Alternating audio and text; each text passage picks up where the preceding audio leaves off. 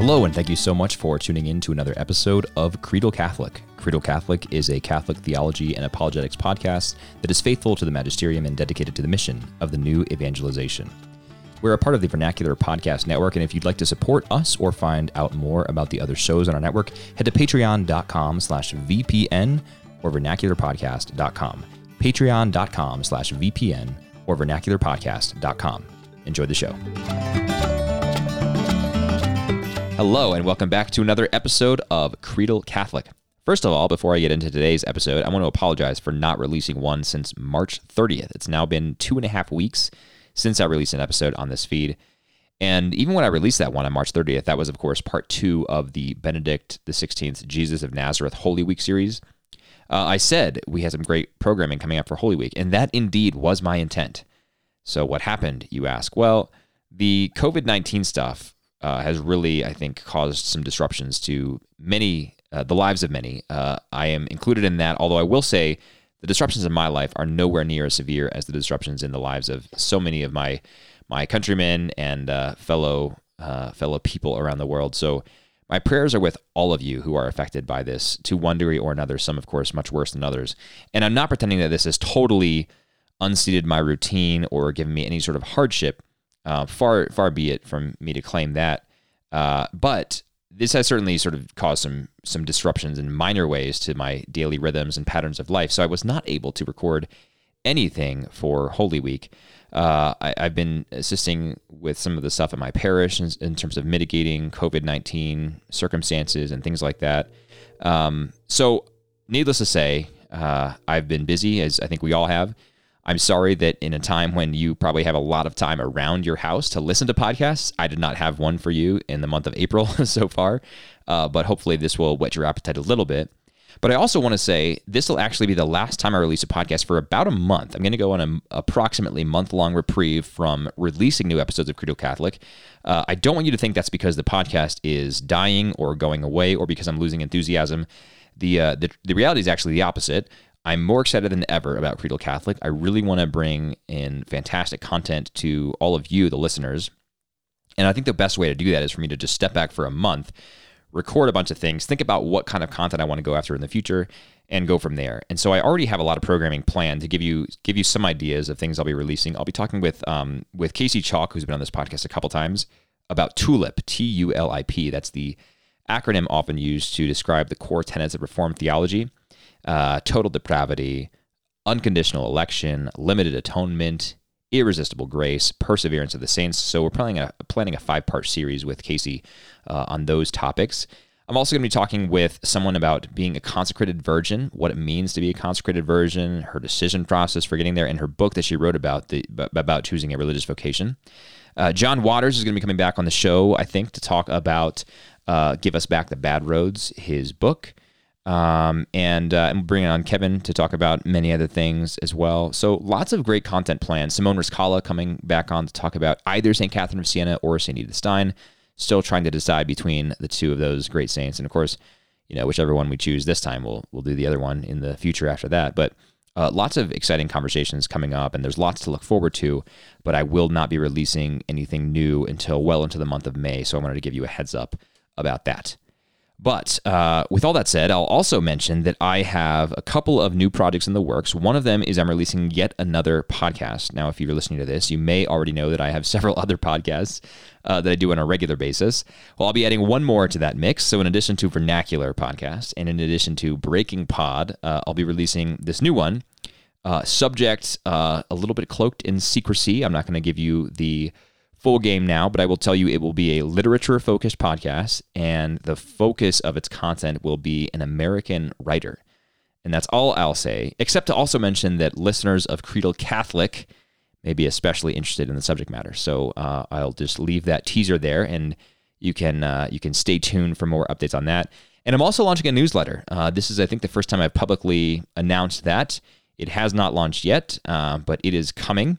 And so I'm taking some time to uh, to think about uh, how exactly to roll that out, what exactly the format will be, topics, target audience, all those things. So I'm, I'm doing a lot of things uh, in addition to my my day job, uh, and also in addition, of course, to my full time job of uh, being the the parent, the dad of three wonderfully energized youngsters. So um, I uh, please bear with me is what is what I'm asking. Please be patient as I come out uh, with new Creedal Catholic content for you, but it will come. It will just be May, mid May or so before it does. So thank you for your patience. Thanks for being with me. Thanks for listening to today's episode. What I want to do today is talk about the resurrection, the reality of the resurrection, and just a little bit about Divine Mercy Sunday. So some reflections on uh, what it means, uh, why the church has it, perhaps uh, Jesus's um, communications with Saint Faustina in uh, and the the devotion to divine mercy. So, but let's first back up to the resurrection. I thought this was appropriate during the Easter octave to talk about what the resurrection means.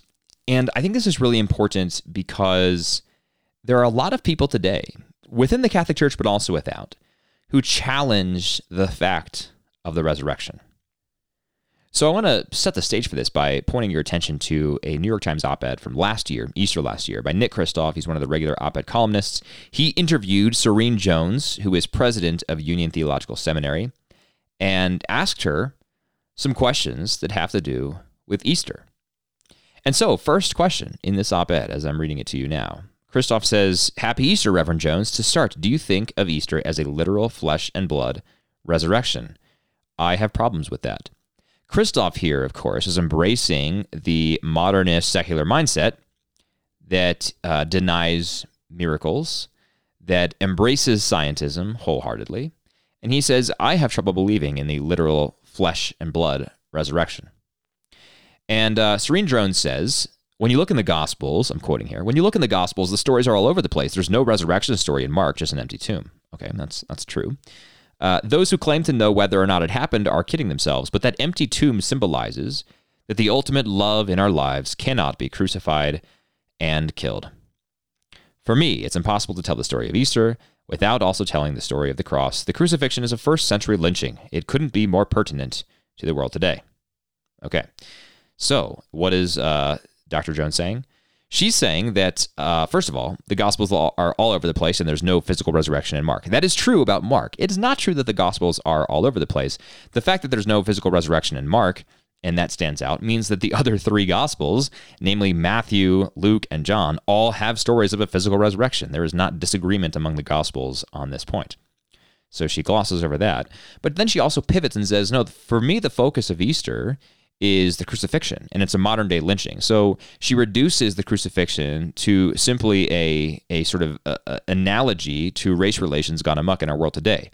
Now, of course, it's important to talk about the horrors of lynching and the perils of racism and how it has contributed to horrific events like lynching. But the cross was not simply a modern day lynching. The cross was an instance in which humanity crucified its God creating what William Lane Craig has called a, a cosmic orphan. Humanity crucified its God. This was not simply a modern day lynching, and, and a comparison between the two simply understates what happened at the crucifixion. But then this is interesting. So Kristof's next point or next question to Dr. Jones is without a physical resurrection, isn't there a risk that we are that we are left with just the crucifixion? Right? I mean that that's exactly where I would go to Dr. Jones. So Dr. Jones, you say the crucifixion is the important part, if we don't even care about the resurrection, or we just say we don't know if it actually happened, aren't we just left with the crucifixion?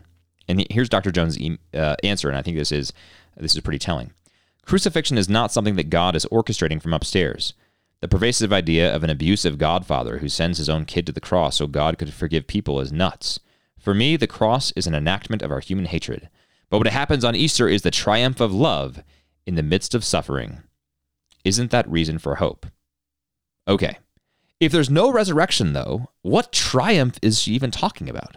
There is no triumph of love in the midst of suffering without this real flesh and blood bodily resurrection. And indeed, Kristof, uh, I mean, as often as I disagree with him, he asks good questions here. Listen to this two questions down. Isn't a Christianity, this is what he asks Dr. Jones, isn't a Christianity without a physical resurrection less powerful and awesome? When the message is about love, that's less religion, more philosophy. Okay, I don't know what he's saying with that, that last sentence less religion, more philosophy. That doesn't make any sense. But his first question there, his first sentence is important. Isn't a Christianity without a physical resurrection less powerful and awesome? All right, this is Dr. Jones's answer. For me, the message of Easter is that love is stronger than life or death. That's a much more awesome claim than that they put Jesus in the tomb and three days later he wasn't there. For Christians for whom the physical resurrection becomes a sort of obsession, what? That seems to be seems to me to be a pretty wobbly faith. What if tomorrow someone found the body of Jesus still in a tomb? Would that then mean that Christianity was a lie? No, faith is stronger than that. And uh, Dr. Jones sort of gives away the game here. I mean, the next question is uh, Kristof says, What about the miracles of the New Testament, say the virgin birth? Dr. Jones says, I find the virgin birth a bizarre claim. okay. All right. Well, let's just back up a second to her answer about this physical resurrection. She says, For me, the message of Easter is that love is stronger than life or death. But what if, Dr. Jones, what if this love didn't actually conquer death? What in the world? How do you get the message that love is stronger than death if love doesn't actually conquer death? That doesn't make any sense at all whatsoever. And then she says that's a much more awesome claim than that they put Jesus in the tomb and three days later he wasn't there. Okay, is anybody claiming that? Is anybody's claim on which they rest their entire existence that Jesus was in the tomb and that three days later he wasn't there? That there was an empty tomb? I mean, no, Christianity is not built on the legend of an empty tomb. Christianity is built on the historical fact, or let's just say, let's just say the faith, if you're a skeptic of this. Christianity is built on the faith that Jesus Christ crucified, died, and was buried. And three days later, there was an empty tomb, but not just an empty tomb. Rather, that Jesus rose from the dead, was alive in a real flesh and blood sense, ate with the disciples, fellowship with the disciples, taught with the disciples, and then ascended to his Father in heaven. That is exactly why we can say that love is stronger than death. And so Kristof is absolutely right. A Christianity without a resurrection is far less powerful. What does it mean without a resurrection? It means essentially nothing at all. I think you can basically boil it down to the same the golden rule of Confucius, right? That Jesus of Nazareth also taught. Do unto others as you'd have them do unto you. Right? Love the Lord your God with all your heart, soul, and mind. Right? That's the if that's all we have, and we don't have a Jesus who has risen from the grave and conquered death, then Christianity is indeed watered down. And it's absolutely ridiculous that that uh, Dr. Jones pretends that's not the case. So, I mentioned all of this as a prelude to talk about why it's important that we recognize and that we cling and hold fast to the resurrection. But when I say cling and hold fast to, I don't mean that we cling and hold fast to this despite all evidence to the contrary. In fact, far from it, we cling and hold fast to this because of the evidence, because the evidence is in our favor. There are a number of books I could recommend to you on this topic uh, Lee Strobel's Case for Christ, um, Brant Pitre's Case for Jesus, uh, William Lane Craig's The Son Rises. Many books written on this. Um, but there are a few stubborn facts that I think we need to talk about in the context of this resurrection and why the resurrection is something that we hold to as a historical fact, not just a, a make believe fairy story, not a mere legend. On this legend piece, the first thing I'll say, some people look at the Bible and say the Bible is a collection of legends. And it is true that there are there, there is mythic language in some parts of the Bible. For example, in Genesis. In the beginning, God created the heavens and the earth. And the earth was, was without form and void, etc., etc. That is mythic language. Now, a myth doesn't necessarily mean not true, right? This isn't this isn't a myth in the same category as you know myths of Pegasus, the flying horse. Myth rather uh, is a meta narrative, a grand narrative that uses cosmic language and often figurative language to convey truths about our existence, all right? Or to convey realities about our existence. So, the book of Genesis, uh, the first several chapters of it, are myths in that sense. Uh, was there a literal garden, for example? Well, uh, there could have been. Uh, the Catechism of the Catholic Church is clear, though, that that those first few chapters of Genesis use figurative language to discuss a real primeval event, right? That this this something happened, right? That God did indeed create man and woman. Now, did God create uh, man and woman ex nihilo, just out of nothing? All of a sudden, you know, there was nothing, and then all of a sudden there was a man, uh, you know, fully formed, etc. Or did God choose to use processes of evolution as His creative design uh, to yield man and woman? Uh, we don't know, right? Uh, and it is actually plausible to hold both positions. But what we can say, what the language, the mythical language of Genesis is telling us, and what is truly real about our existence, is that Man and woman is the crowning of God's creation, that God does intend to be in special friendship with man and woman, that he has a special plan for humanity. All of this is true. And also, uh, after that, that man and woman, corrupted by pride, the primeval sin, uh, fall, introduce sin and disorder into the creation of God that God created wholly good. Okay, all of that is factual information that is conveyed to us using mythical language in Genesis. Pivot now to the gospel accounts of the resurrection what do you find? Nothing at all like that whatsoever. In fact, in all of the Gospels, perhaps with the exception of the very opening sentences of the Gospel of John, you don't find mythic language. Now, when I say the possible exception, if you look at the first couple of verses of John, in the beginning was the Word, and the Word was with God, and the Word was God. He was in, et cetera, et cetera. Right? That's that's kind of mythic language, but it quickly pivots from there to a man named John, John the Baptist, who's, who's preparing a way in, in the in the desert, etc.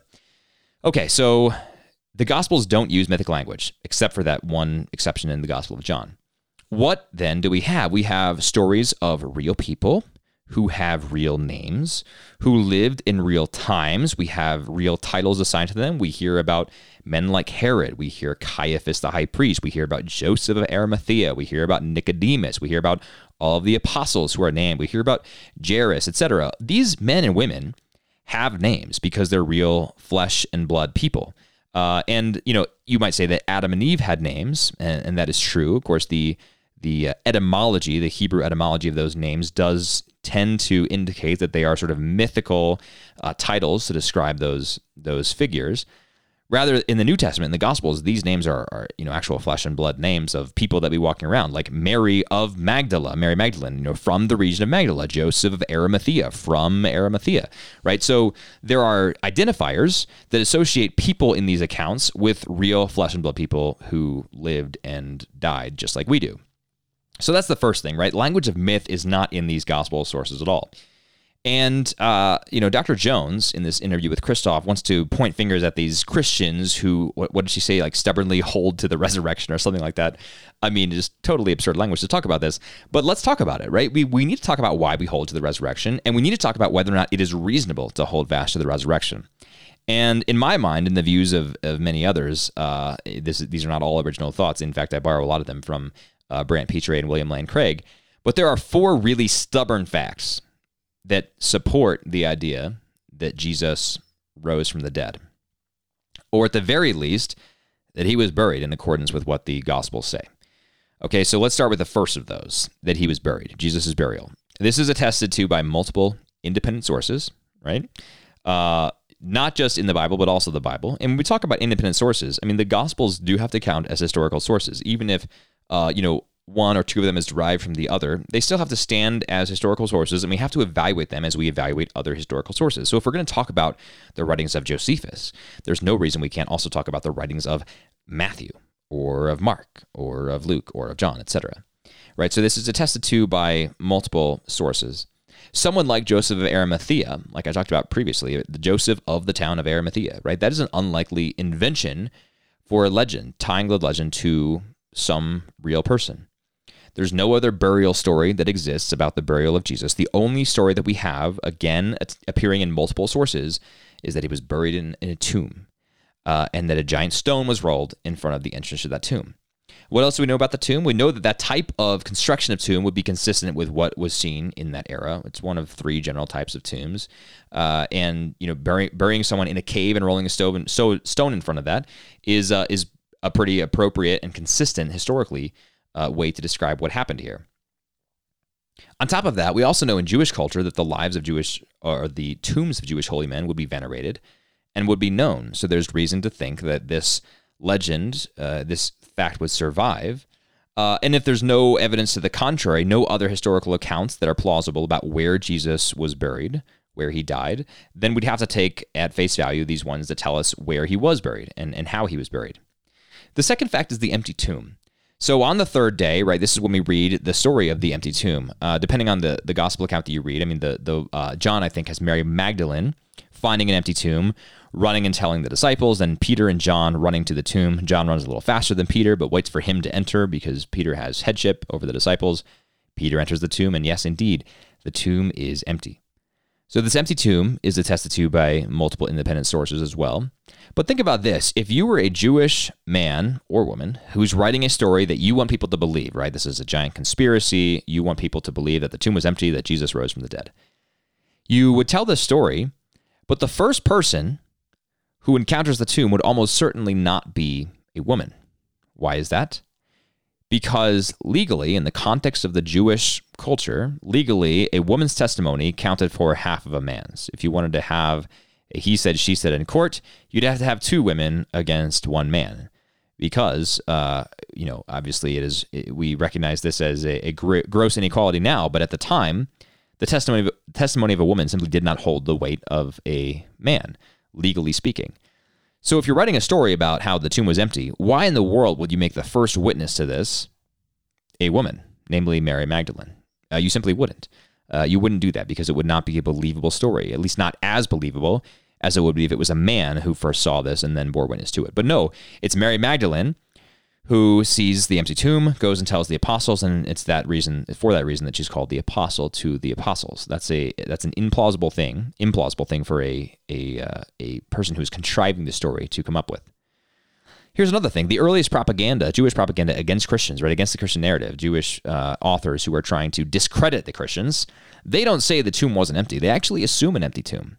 They attack the Christian premises on other grounds, you know, grounds, for example, perhaps like blasphemy, but they don't say that there's not an empty tomb. They actually assume an empty tomb. And this is within decades of, of uh, Jesus' resurrection. So this suggests to us that these early Jews who had an interest in discrediting the Christians couldn't even discredit them on the empty tomb because that was a historically verified fact in relatively recent memory that the tomb was indeed empty. Um, in addition, I've already mentioned that the lives or the tombs of holy men would be venerated. There's no record anywhere of the tomb of Jesus ever being venerated. Why? Because he wasn't there. The tomb was empty. Now, of course, the empty tomb does not imply a resurrection. In fact, in that interview that I just read between Nick Kristof and Dr. Serene Jones, she said the reality is Jesus died, and then three days later, the tomb was empty. Okay, and that's the miracle of Easter. Okay, that's a ridiculous miracle uh, because if, if there's an empty tomb, all it means is the body isn't there, right? In fact, what Mary thinks, Mary Magdalene, when she goes into the tomb in the Gospel of John, is they have taken my Lord away. Her first thought is not, oh, the resurrection has happened, my Lord is alive. Her first thought is, where have they taken him? And she wants to find out where the body of the Lord is so that she can anoint the body with myrrh and other, other spices. Okay, so the empty tomb is not conclusive of the resurrection. However, one thing that's, of course, necessary to say is that if the resurrection did happen, if it was a flesh and blood resurrection, the tomb would need to be empty, right? We can't have Jesus' body simultaneously in the tomb rotting and also alive and walking among us, right? Those are mutually exclusive possibilities. However, an empty tomb does not necessarily mean a risen Jesus. This is this is in fact I think where Dr. Jones' faith ends, based on what she was saying to, to Nick Kristof. Uh, you know, her faith is in an empty tomb. She doesn't even contest that, right? That the, the tomb was indeed empty, but that doesn't mean Jesus died and, and rose again. So now let's talk about this resurrection. The post mortem appearances. Okay. So in 1 Corinthians 15, Paul goes on to list a bunch of people uh, that, who saw this, right? He first appeared to Cephas or Peter, then to the 12, uh, then he appeared to me and 500 other people. now, Paul wouldn't say 500 other people, I don't think, um, if those weren't, if that wasn't something that was empirically verifiable, right? And of course, Paul is writing a few decades uh, after the these appearances. So a lot of those 500 people would still be alive. This would be something that could be discredited or verified by a, a reader of a, a, contemporaneous reader of St. Paul's epistles at the time that he's writing, and he still decides to say, no, he appeared to all these people. So that's important. I mean, also the other apostles are alive as well. But if you're buying this conspiracy theory, right, that this is just a, ma- a massively contrived plot by the disciples to con the world into believing in a false Messiah, etc., you could say, okay, all the apostles are in the plot. It'd be a lot harder to say 500 people are in on the plot, and Paul is appealing to these 500 people, and they're all in on it, and they're all going to say that they saw they saw Jesus. No, I think far to the contrary. Paul knows how miraculous this bodily resurrection really is, and he's he's giving evidence to anybody who would object and would contradict him. He's giving evidence to say, no, he appeared to all of these people, including five, almost 500, between his resurrection and his ascension, uh, and they all they all saw him in, in real, true ways. Uh, so that's, I think, really, really uh, important to notice. Now, here's another thing on Dr. Jones' point, right, about the, the empty tomb and the real miracle, of love, conquering death, etc. There is no, I, I can't stress this enough, there is no conquering of death unless Jesus actually rises again, right? If the story is Jesus dies and then three days later his followers come and steal his body and bury him somewhere else and the tomb is empty, where in the world is love conquering death there? It's not. The fact is, love only conquers death in this narrative if the love of Jesus Christ conquers death and overpowers it and he rises from the grave. Now, what you could say perhaps is that he could have a spiritual resurrection, right? That he could rise from the grave in a spiritual sense. He could ascend directly to the Father. He could maybe appear to the disciples in a series of mystical visions, etc. And that indeed is one of the proposals for sort of reconciling these accounts that we have in the Gospels. But cutting against that account significantly is the fact that every single resurrection appearance in the Gospels is Jesus in undeniably bodily form. For example, Thomas, this is Thomas's main concern, right? And this is one of the reasons I love I love Thomas so much. He's such a he's such a, a practical, realistic thinker, and yet he comes to faith through this. He says, "Unless I put my hands uh, in, in my hands in his side and the holes in his hands, I'm not going to believe." So what does he do? He does exactly that, and then he falls on his face and says, "My Lord and my God," because he is now convinced this is a real, true flesh and blood resurrection. Similarly, uh, Jesus, you know, appearing on the side of the lake with the disciples, says that he's hungry. Um, yeah, they make him some fish to eat because he wants to eat. Again, consuming food shows that he is uh, there in real bodily form. Also, breaking bread with them. When the disciples don't recognize him on the road to Emmaus, he breaks bread with them, and then he, he is made known to them in the breaking of bread. We would now call this the Eucharist, uh, just as Jesus is made known to us in every Mass through the breaking of bread, the Eucharist. Um, so every appearance of Jesus in his bodily resurrected form underscores the bodily resurrection, not just a mystical experience. I think I talked about this last episode, actually, but Benedict XVI's book, Jesus of Nazareth Holy Week, talks about this as well that it's a bodily resurrection, not a mystical vision. Because some people might say these disciples are hallucinating or they're having some sort of mystical vision. But a mystical vision is different, isn't it? Because in a mystical vision, the person is actually transported sort of outside of themselves and they have some vision of a broader or a bigger or a truer reality. That's what a mystical vision is like, is about. A, a bodily resurrection of the incarnate Son of God, however, is one in which our reality is intruded upon by that reality, right? So rather than sort of our reality opening up and, and, and being sort of transported, if temporarily, to another reality. It's about a, a larger reality coming in and penetrating our own. It's clear that that's what we're talking about that sort of um, incursion into our world by God Himself. Uh, this is the bodily resurrection, not just a mystical experience. And now we come to the fourth stubborn fact about this, and that is very simple, perhaps uh, self explanatory, but it might be something that you haven't thought about a whole lot. And that's that simply the disciples believed it. So these men and women, I'm using disciples now, kind of you know lowercase d, uh, broader sense, the people who follow Jesus, these men and women were truly convinced that their Lord had risen from the dead in a bodily sense. This is clear from the Gospels. This is clear from the epistles of Paul, especially.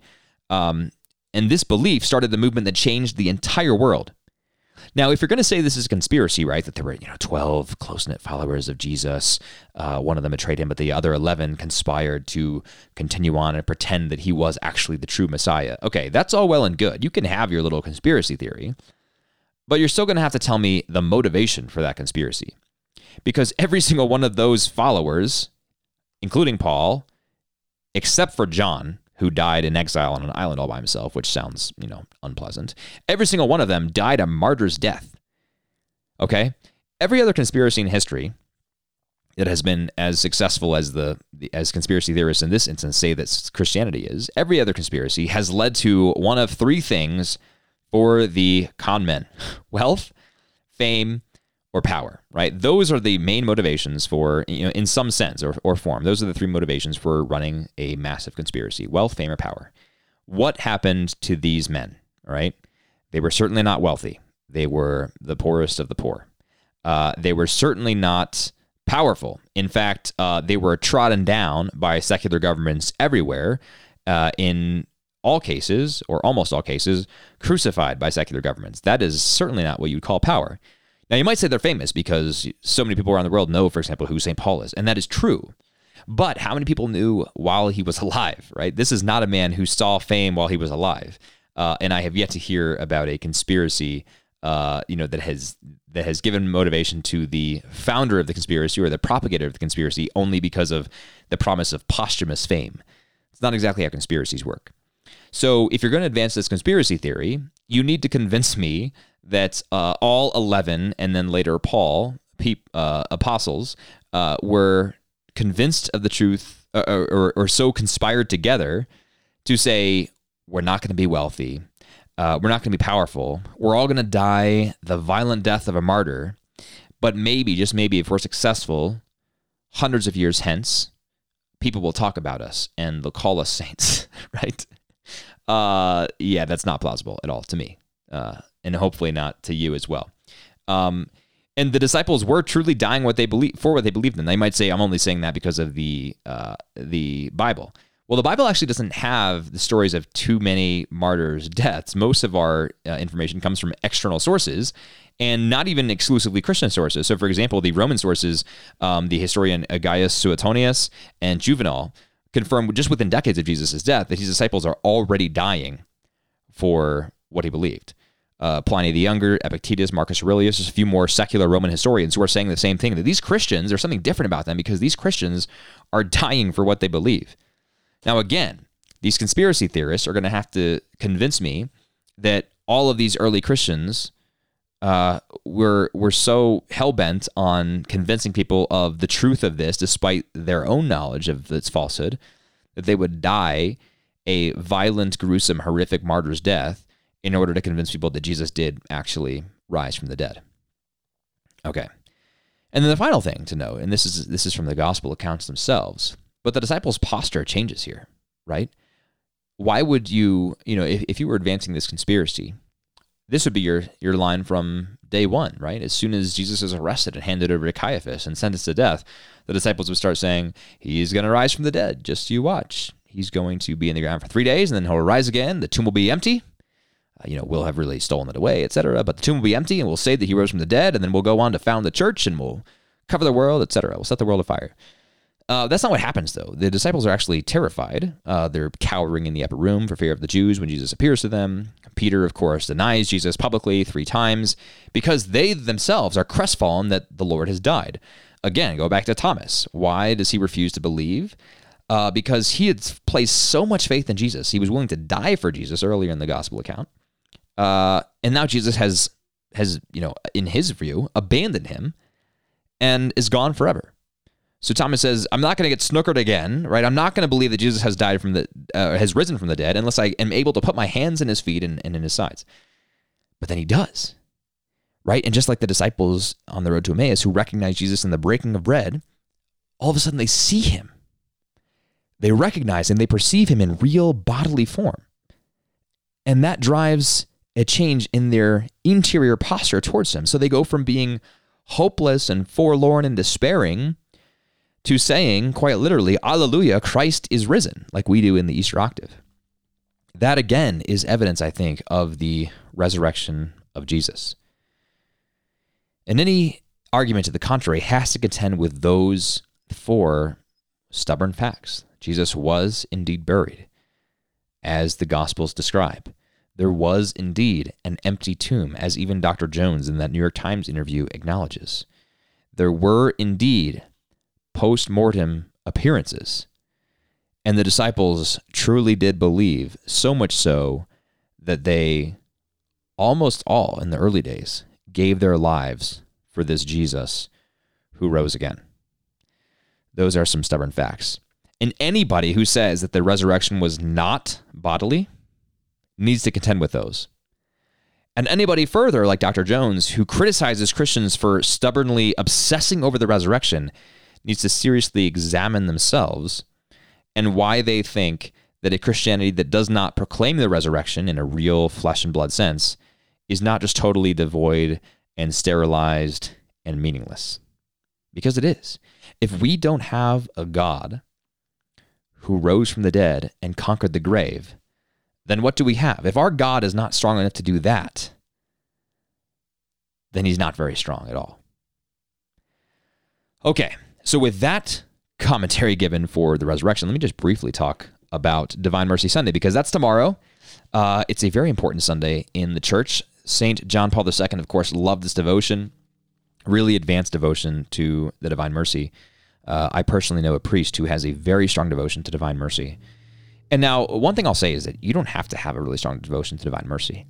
Um, the church has approved this devotion. Uh, the church has, in many instances, advanced um, advanced the devotion and encouraged people to have this devotion.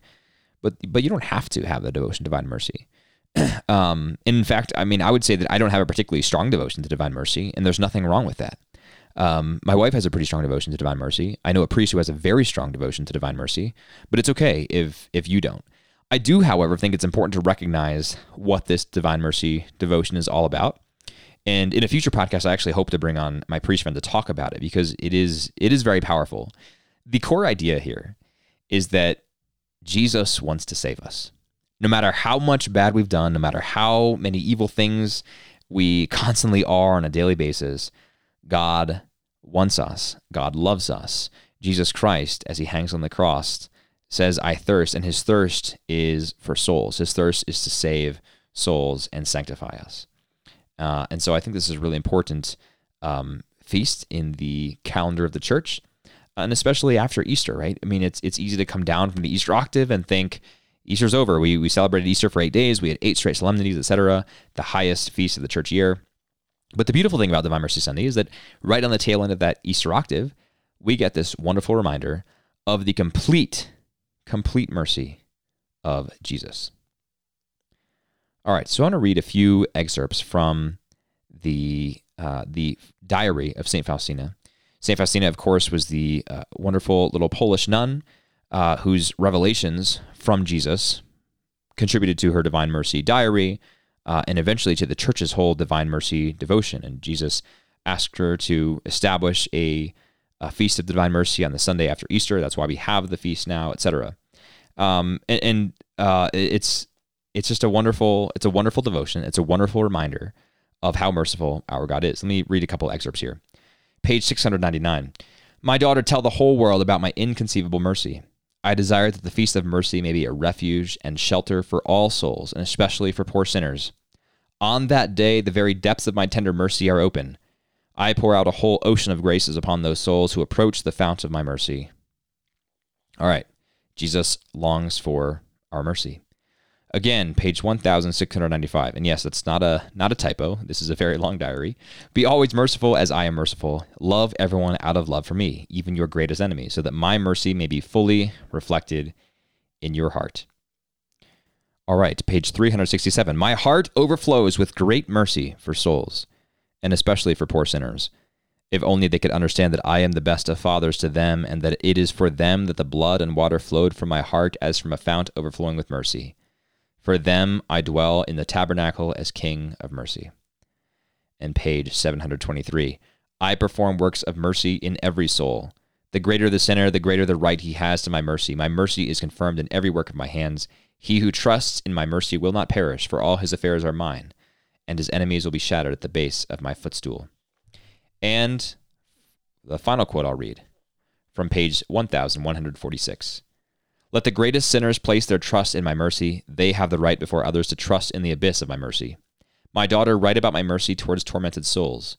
Souls that make an appeal to my mercy delight me. To such souls I grant even more graces than they ask. I cannot punish even the greatest sinner if he makes an appeal to my compassion, but on the contrary, I justify him in my unfathomable and inscrutable mercy. Right, before I come as a just judge, I first open wide the door of my mercy. He who refuses to pass through the door of my mercy must pass through the door of my justice. Actually, uh, sorry, I lied. One more quote 1396. Oh, if sinners knew my mercy, they would not perish in such great numbers. Tell sinful souls not to be afraid to approach me. Speak to them of my great mercy. And I'll end there because I think that's a great exhortation for us all. Let us speak to everyone about the great mercy of God. I think people stay away from the church because they're often afraid of what obedience to the church will entail. And indeed, sometimes it can be hard. It can be hard to follow the moral demands and commands of the church. But what they don't recognize is that being in the church also means having recourse to this incredible, awesome mercy of God that is enough to wipe away every sin of the whole world. And having recourse to that is the greatest of all blessings. Uh, it is love in its totality. And I think on Divine Mercy Sunday, we have the occasion to be rejuvenated and go tell our neighbors and friends about the divine mercy of God. That is indeed, after all, the whole lesson of Divine Mercy Sunday. That's the whole reason that Jesus wanted St. Faustina to do it. He thirsts for souls, and he wants us, the church, to bring him souls, to, to bring him souls uh, to the foot of the cross uh, and allow him to envelop them in his great love and mercy. So, as we wrap up this Easter octave, let's go into Divine Mercy Sunday and think about that.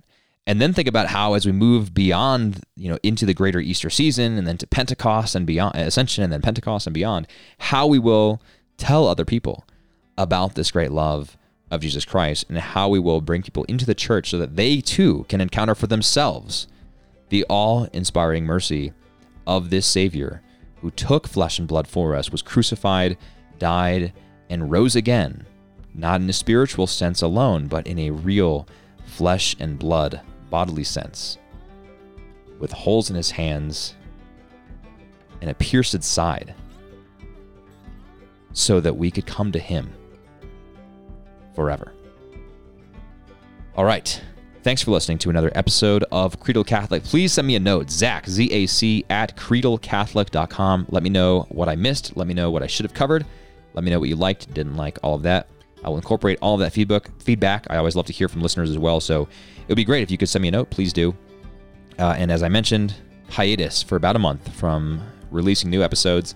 This feed will not die it'll just be quiet for about a month, and then I'll have a bunch of new material uh, to post on there. So stay tuned for that. Do not unsubscribe. Just stay there, and in mid-May or so, you'll see new episodes start coming in. Thank you so much for your support. Thank you for listening. Stay tuned for more projects coming out from the uh, Vernacular Podcast Network. And until then, God bless you.